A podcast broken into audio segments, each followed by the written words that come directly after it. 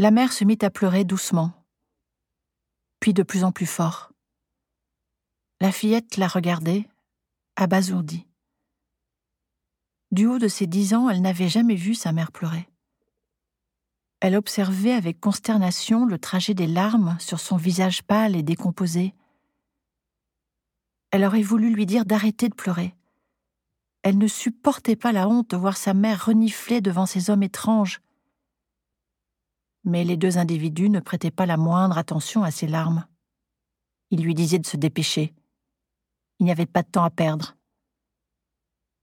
Dans la chambre, le petit frère dormait toujours. Mais où nous emmenez-vous? implora la mère. Ma fille est française. Elle est née à Paris. Pourquoi la voulez-vous elle aussi Où nous emmenez-vous? Les deux hommes se taisaient. Ils la regardaient de haut, immense et menaçant. Les yeux de la mère étaient révulsés de terreur. Elle alla dans sa chambre et s'écroula sur son lit.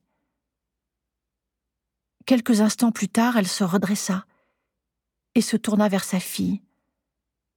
Le visage aussi figé qu'un masque, elle lui dit dans un souffle Réveille ton frère, habillez-vous, prends quelques vêtements pour vous deux, dépêche-toi, dépêche-toi, allez.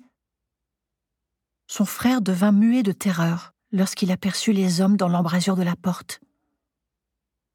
Il regarda sa mère, débraillée, sanglotante, essayant tant bien que mal de préparer des affaires.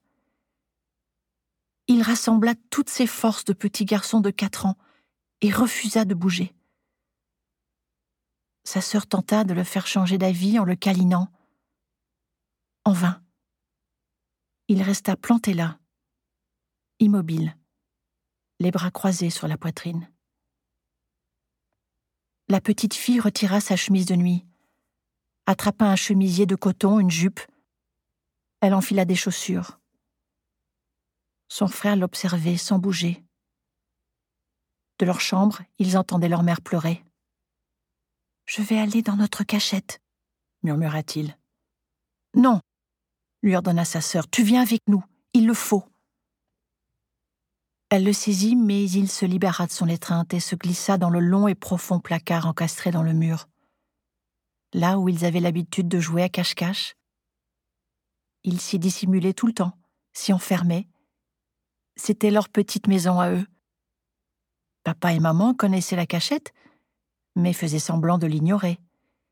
Ils criaient leur prénom d'une belle voix claire mais où sont passés ces enfants? C'est étrange, ils étaient encore là il y a une minute. Et son frère et elle gloussaient de contentement. Dans ce placard, il gardait une lampe de poche, des coussins, des jouets, des livres, et même une carafe d'eau que maman remplissait tous les jours. Son frère ne sachant pas encore lire, la fillette lui faisait la lecture. Il aimait entendre un bon petit diable, il adorait l'histoire de Charles l'orphelin et de la terrifiante Madame Macmiche, et comment Charles prenait sa revanche sur tant de cruauté. Elle la lui relisait sans cesse. La fillette apercevait le visage de son frère qui la fixait dans le noir. Il était accroché à son ours en peluche préféré, il n'avait plus peur. Peut-être serait-il en sécurité là, après tout. Il y avait de l'eau et la lampe de poche, il pourrait regarder les images du livre de la comtesse de Ségur, celle qu'il aimait par-dessus tout, la magnifique revanche de Charles. Peut-être valait-il mieux qu'elle le laisse là pour le moment Les hommes ne le trouveraient jamais. Elle reviendrait le chercher plus tard dans la journée, quand elle serait autorisée à rentrer. Et papa, dans sa cave, saurait que son garçon était caché, si jamais il remontait tu as peur là-dedans? dit-elle doucement, alors que les hommes l'appelaient. Non, dit-il, je n'ai pas peur. Enferme-moi. Ils ne m'attraperont pas. Elle referma la porte sur le petit visage blanc, fit un tour de clé, puis la glissa dans sa poche. La serrure était dissimulée derrière un faux interrupteur pivotant. il était impossible de deviner les contours du placard dans le panneau mural. Oui, il serait à l'abri. Elle en était sûre. La fillette murmura une dernière fois le prénom de son frère et pressa la paume de sa main contre le bois. Je reviendrai plus tard, je te le promets.